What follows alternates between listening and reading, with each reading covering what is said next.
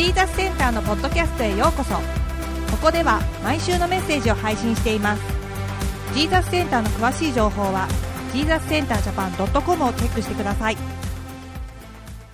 えー今日、まあ、学んでいくんですけれどもあの私たち詩篇をずっと学んでます、まあ、ほぼダビデの詩篇ですよね。でダビデの詩篇ってあのどういう時に生まれたかっていうと、まあ、喜びのあの詩篇って喜びの詩篇もあるんですけど今まで私たちが学んできた詩篇っていうのはどちらかというと喜びじゃなくて辛い状況からです。特にダビデの人生の中で辛い状況すごく辛かった状況っていうのは2つありました。一つがあのサウルというねダビデが王様になる前の初代の王様サウルに命を狙われた時でした。ダビデが仕えていた王様がダビデに嫉妬して命を狙ったわけですよね。で、えーあともう一つは、えーダビデの息子であったアブシャロムという人物に命を狙われた時でした。この2回は2回ともダビデはエルサレムからこう下っていって近くの荒野にこう身を隠します。そこでたくさんのあの詩篇が生まれたわけです。あの今日の詩篇も私たち今見た通りまあパッと見でもですねそんなにハッピーな詩じゃないです。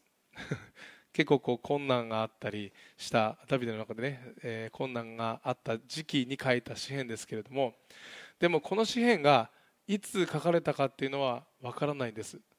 その辛い状況、まあ、2つの 2, 2大辛い状況がありましたけれどもこの状況で書かれたかもしれませんし他でも書かれたかもしれない。でもここでこれがいつ書かれたかっていうのはわからないんです。でも辛かった状況で書いたというのは、ね、間違い、ないわけですよね。あのある大学の試験での話なんですけれどもあの3人の生徒がその試験に遅れてしまったんです。で、えーこう遅れてこうドアを開けようとするんですね。そのクラスのそうするともう鍵が閉まってるんです。で進級には大切な試験だったんです。でどうしよう、ね、3人とも、ね、寝坊だったんです。でもこれどうにかして寝坊って言ったらね怒られるかもしれない。テストも受けられなくなってしまうかもしれない。のっぴきならない理由は何か何かってね3人で考えたんです。そしたら1人がこう言ったんです。分かった。俺が車を運転してきたってことにしよう。で君たち2人を朝迎えに行って運転していったら学校に来る途中でパンクしてしまったってことにしないかい。それで口合わせしよう。いい案だ。それだったらもうねのっぴきならない理由になるかもしれない。そう話したんです。そして試験が終わって生徒が出てくるんです。教授も出てきました。3人が出て行ってね。そして申し訳ありませんでした。遅刻してしまいました。そう言ったんです。そしたら教授はうんともすんとも言わないです。そしたらひ一人が「いや教授実はあのこれはしょうがなかったんです。遅れてしまったのには実は理由があったんです。どうしたんだ?」って言うと僕の車がパンクしてしまったんです。彼らがその車に乗ってたんです。だから全員遅れてしまったんです。そう言ったんです。そしたら教授は「そうだったのか。うん。分かった。その理由だったらしょうがない。でも私が今から作る小テスト。それに3人が合格したらもう一回この試験を受けさせてあげる。安心しなさい。この私が今から作る小テストは3問しかない。小学生でも答えられるから。そう言ってその3人は散ってそのテストが来たんです。そしたらその問いの1はこうでした。第1問目君たちが乗ってきた車の色は？第2問君たちが乗ってきた車の車種は？第3問どのタイヤがパンクしたのか詳しく答えよ前輪なのか後輪なのか右なのか左なのか。どうですか？この状況を知ってたら簡単じゃないですか？小学生でも答えられます。でもおそらくこのテストね小テストたった3問ですけれどもこの3人が合格するのは無理です。答えがないからです。ね。あの遅れた時にはねあ正直に話すべきだなってこういう話を聞くとねあの思います。もしね正直に話していたらテストを受けさせてもらえたかもしれないですからね。いや厳しかったら無理かもしれない。あの皆さんはあの何かねあのこう大丈夫とか聞かれた時にあ大丈夫ってねあの素直に言えない時ってあります？ね。なんとなくこう大丈夫って聞かれあ大丈夫大丈夫って言っちゃう人とかねいますよね。あの神様に皆さん大丈夫？って聞かれたら皆さん何て答えます？ああダメ。って言ってもいいんですよ、ね、まあ私たちの心を素直に注ぎ出していいんです。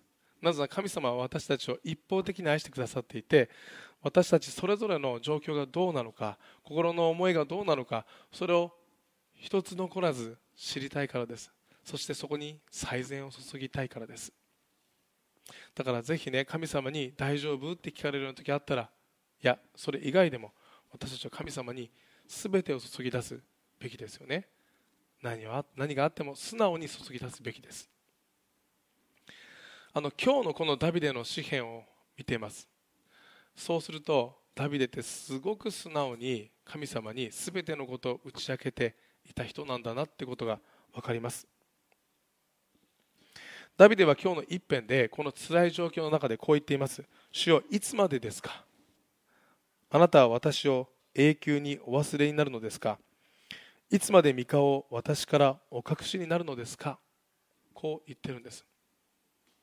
ねいつまでですか？この状況。ああそんなこと言うのおこがましい。なんていう人いるいるかもしれないですよ。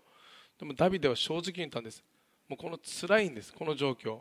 これ以降にも3回出てきます。いつまでですか？いつまでですか？いつまでなんですか？って神様にそう言ってるんです。ね。えそして、えー、その後に2節でこう言っています。いつまで私はあ私は自分の魂の内で思い計らなければならないのでしょう。私の心には一日中悲しみがあります。いつまで敵が私の上に勝ちおごるのでしょう、まあ、こういうふうにしてあの正直にこう語っているわけですよね。でも考えてみてください。ダビデにはこういう状況がたくさんあったんです。でもその状況の全てにおいて今回の箇所も含めてダビデは勝利を収めたんです。それはダビデのダビデに力があったからか。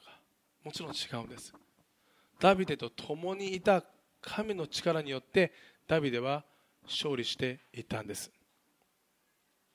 ダビデと共にいた神ご自身が力を与えて救いに導きそしてダビデに勝利を与えたんです、ね、じゃあ神様はどのようにしてこのダビデをこの勝利に導いていったのかダビデを導いていったのかそれをダビデのこの祈りから、えー、今日は学んでいきたいと思うんです。今日のポイントは2つです。まず1つ目に神はどのような状況にいる時でもダビデの目を輝かせてくれたってことなんです。3節に私に目を注ぎ私に答えてください。私の神主よ。私の目を輝かせてください。あの皆さん似顔絵って描いた時あります？あの小さい子供ができるとねよくねこう絵を描きますけどね。大体ちっちゃい子の目ってこう点々ちょんちょんちょんですよね。皆さんどうです？あの僕そんなに似顔下手くあのうまくないんですけれどもあの目描くのって難しいですよね。離れていても変だしすごく近くにいても変。ちょっと曲がっただけでもニコって笑ってように見えればちょっと引きつったようにも見えますよね。あの漫画とかあもそうですよね。あの漫画アニメってすごく目が大切だって言いますよね。この前ちょっと前にヒットした「あの鬼滅の刃」あのキャラクター目が全部違うってね噂もあります。それぐらいこの目っていうのはその人の心を映し出すものでもあります。あの実生活でも目は口ほどにものを言うっていう言葉もありますからね。あの私たちの目ってこの私たち自身を心をね内側を表していると言ってもいいかもしれません。だってそうですよね。あのもし皆さんあの例えばすごく疲れて帰ってきてそしてあちょっと落ち着きたい。と思った時に、うん、じゃあ今日はもう何もしなくていいからレストランに行こうよ。あそこの高級レストランで食べたいもの食べようよ。って言われたらね目がキラーンってなりません？光りますよね。またあ例えばモールに行ってねモールの中に入っていくとある人は声かけるんです。あすいません。その後ろ側に高級車があるんです。もしねあなたが私にじゃんけんして勝ったらこの高級車差し上げます。どうですか？キラーンって目が光りません？ね。私たちの心をね 目が表してますけれども皆さんあのどのような時にこの目がキラーンと輝きます？何か私たちの想像をはるかに超える素晴らしいものが、ね、そこにある時期待できる時って目がキラーンって輝くんです、ね、あの神様はダビデの目をいつも輝かせていたんです。それはどんな状況にあった時ですどんな苦しい状況になっても試練の中にあってもダビデの目を輝かせてくれたんです。これはどういうことかというといつもダビデに希望を語ったんです。大丈夫だよ。そのあなたが今、えーでまえー、今ね受けているその試練や困難その向こう側に希望があるから。素晴らしい景色が待っているから。今一緒に耐えようじゃないか。こうダビデが語られる時にダビデの目はうつむいていたかもしれない。暗かったかもしれないけどもキラーンと輝いたんです。そうか大丈夫だ。私の神がいてくれればその向こう側に必ず希望があるはずだ。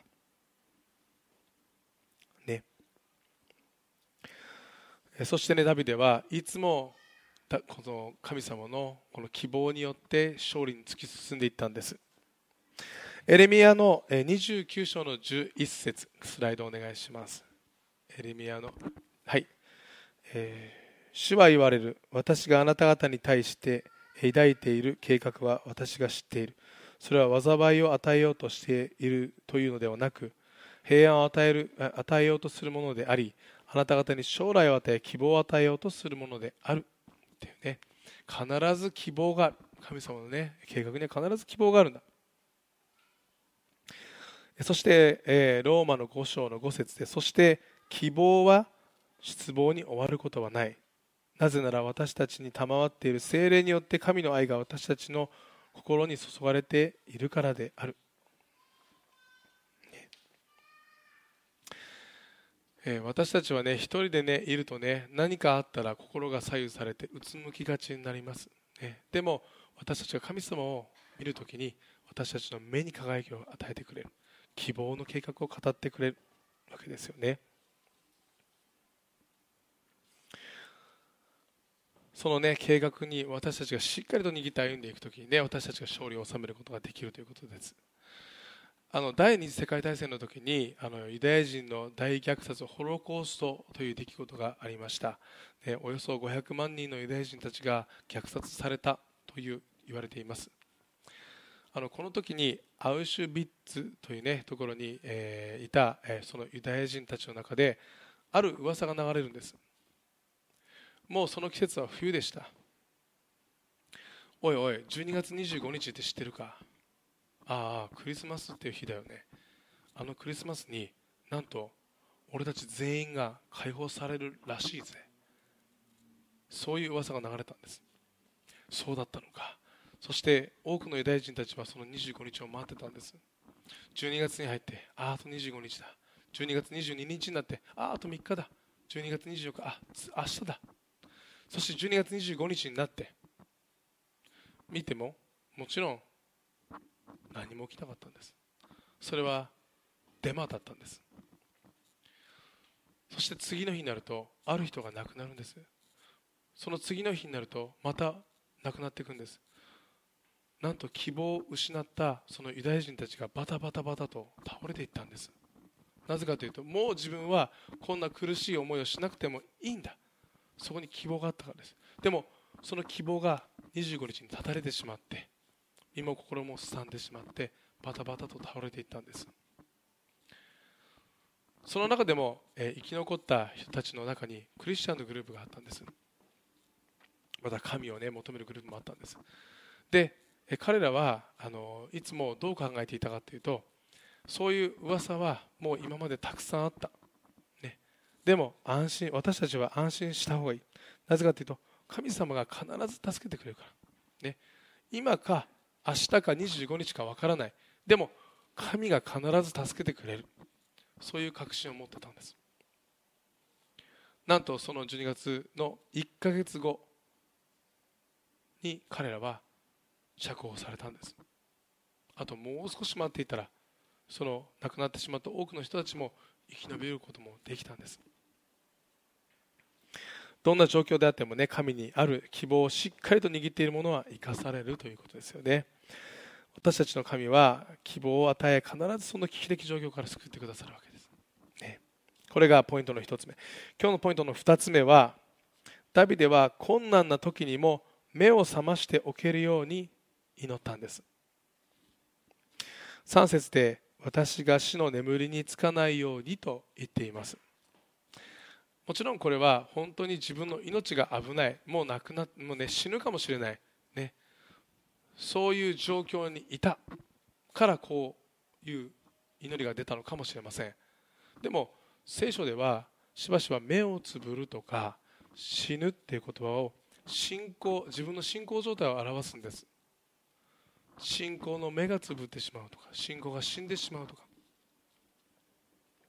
つまりダビデはこの危機的状況の中でしっかりと神を見続けるように、ね、信仰の目を、え、開けていられるようにこの私の信仰もどうか励ましてください。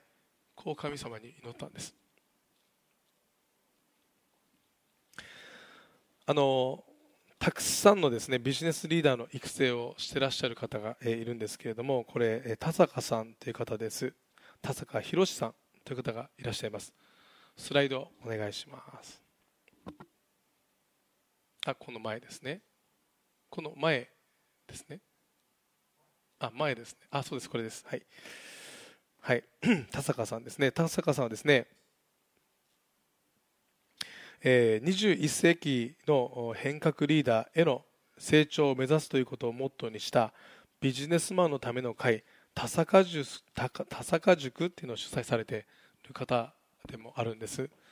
また、えー、この方ですねもう90冊ほどのビジネス書もお書きになってます、えー、この方の経歴はですね東京大学卒業同大学院、えー、修了2000年に多摩大学大学院の教授に就任された方なんですね。で、えこの方ですねたくさんのこの若いリーダーとか若いビジネスマンに携わっているわけですけれどもまあ、あのこのちょっと前ですね、この今年の4月に運気を引き寄せるリーダー7つの心得、危機を好機に変える力とはという題で、えー、本を出版されたんです。あのもちろんこれはですねあのコロナ禍の中で誰もがこの大変な状況にある、ね、この危機的な状況にある、ね、これを、ね、どう進んでいくべきなのか。特にこのリーダーはどのような心でいるべきなのかということをねの書いているんです。で今日はこのレジュメにもこの7つのポイントっていうのをあのお書きしておきました、えー、次のあここですね。はいありがとうございます。でこれ後であのご覧になっていただいて、えー、いただければと思うんですけどもあのこの中でですね興味深いのがあの3と6なんです。あの3って何て書いてあるかっていうと人生は大いなる何かの導何かに導かれているとの真を定めるって書いてあるんです。また、えー、と6はですね大いなる何かの導きは一直線ではないことを知るって書いてあるんです。でこの田坂さんはクリスチャンではないんです。あの特に公言はしてないんですけれどもこの大いなる何かっていう存在のことを本の中でこうおっしゃってます。神とか仏とか天と呼ばれる存在だって言ってるんですね。あのでもね危機的状況をくぐり抜ける時のポイントとしてこの若い、えー、現代の、ね、若いリーダーに教えるポイントとしてこれをね7つの中の2つに挙げているのってすごく興味深いと思います。そしてこの大いなる何かの力は7番にもつながっているんだそうです。7番は何ておっしゃったかというと何気ない出来事に起こる不思議な偶然に注意を向けるって書いてあるんですね。特にこの、え7に関しては 成功者の自助伝の研究が元になっているそうなんです。で多くの成功者の自助伝で自分の人生を振り返った時努力とか粘り強くという言葉よりも偶然とか折り欲とか幸運なことにという言葉が多かったそうです。すいません。そしてねこうおっしゃってるんです。これらの成功者は大いなる何かがささやく小さな声に気づく能力を持っていたのであるって言ってるんです。なんかもうこれ。大いなる何かに神って入れたら聖書の言葉みたくないですか？ねだからこの田坂さんはこの危機的状況の中でこの世界を支配する大いなる何かという存在に目を向けざるを得ないと言ってるんですけれども このね田坂さん自身は大いなる何かは何かは分からないんです。ね。でも私たちまたこのダビデはこの大いなる何かが何かっていうのを知ってるんです。それはこの天地万物をお作りになった神様ですよね。だからこそこの危機的状況の時にこそしっかりと目を覚まして心と信仰の目を開けて神をね見上げておくべきだなっていうふうに思います。普通にね生きている神様を知らない人であってもこの大いなる何かに目を向けるべきだと言ってるんですからね私たちにはアドバンテージがあります。もう知ってますから。すいません。第2コリント4章の18節では私たちは見えるものにではなく見えないものに目を注ぎます。見えるものは過ぎ去りますが見えないものは永遠に存続するからです。ダビデもねこの,、えこのね、え困難な状況の中で自分の信仰の目が眠らないように、ね、こう祈っていたんです、ね、なぜあらゆる状況でも希望を与えてくださる神様を私は見続けておくべきだからそう思ったからですよね。そしていつもこの神ご自身が救ってくれたんです。今日のねそれは5節6節にも表されています。5節で私はあなたの恵みにより頼みました。私の心は あなたの救いを喜びます。私は主に歌を歌います。主が私を豊かにあしらわれたゆえに、ね、必ず救い出して豊かにあしらってくださる。こう言ってるんですよね。今日は最後にあの一人のビジネスマン、まあ、もう一人ね を紹介したいと思うんですけれどもあのこの方は天に財を積んだ経済人として知られる森村志左衛門って言われるお方ですね。で、えー、森村さんはですね1839年にお生まれになってそして日米貿易の開拓者で、えー、おられる方です。1876年に創設した貿易会社森村組が現在の森村商事と言われます。また彼は関連会社である TOTO とかね日本外資イナックス のりたけカンパニー日本、えー、東業特殊陶業などを含む森村グループの創設者でもあるんです。森村さんはこうして偉大なま実業家としてですね名を挙げて一代で巨大の富を手に入れたんです。しかしそれにもかかわらず自分にもし成功談があるとすればこうおっしゃるんです。キリスト様を信じて 救われ永遠の命を得たことこれ以外にないってこう断言されるされてたそうなんです。で森村さんがイエス・キリストを知ったのは1913年。森村さんが73歳の時なんです。それをきっかけその、ね、きっかけを、ね、次のように説明しています。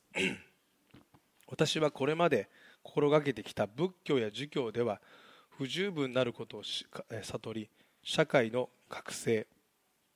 覚醒というのはつまり今までつり積もった悪いことをねすっかり払い清めることだそうです。と 同胞の救済とのために断然、えー、終始害をあえてしキリスト教を信ずるに至った、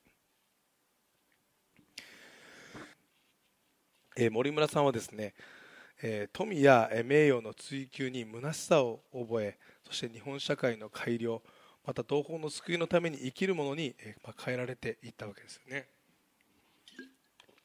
で人生は真剣というねあの性分をの中に森村さんは次のように、ね、言葉を残してるんです。天地は神を神の作りたもうた美しい舞台である。その上で演じられるべきものはその舞台にそうした真剣で心を込めた劇ではなくてはならぬ。人間の、えー、小細工な小細工のいい加減なごまかしはダメであるとこうおっしゃってるんですね。森村さんは長年自分で自分の人生の脚本を書きその通り生きてきた。そう思ったんだそうですね。しかし73歳になって神様が備えてくださった別の脚本があった、ね、それに気づいたんです。そしてそれはね自分が思うよりもはるかに素晴らしい計画であったということですよね。そして、え、自分がただ自分のために蓄えるストーリーではなくて、え、惜しみなく与えるストーリーなんだと思ってそしてこの人に分け与えていったわけです。なので天に財を積むそういうね生き方をした方ですよね。自分で生きている時は虚しかった。でも神に目を向けて信仰の目が開かれた時にいつも目を輝かせてそして希望に満ちていたわけです。そして森村さんを、ね、支えた神様は今でも、ね、私たちと一緒にいてくださいます、ね、今日皆さんがどういう状況にいらっしゃるか分かりませんけれどもこの神様がね私たちがどのような状況にいても希望を与えてくださる輝かせてくださる神様であるということをね今週思い起こしながら歩んでいきましょう。では一言お祈りします。愛する天のお父様あなたご自身が私たち一人一人を励ましそして共にいてくださることを感謝します、えー、あなたの、えー、祝福がいつも私たちに注がれ導きがあることを感謝します。私たちがどのような状況にいようともあなたご自身が私たちに希望を与えてください。希望の計画を語ってください。そしてどんな状況においても救い出してくださいますように。祈ります。イエス・キリストの皆を通して祈ります。アーメン。しばらく祈る時間を持ちましょう。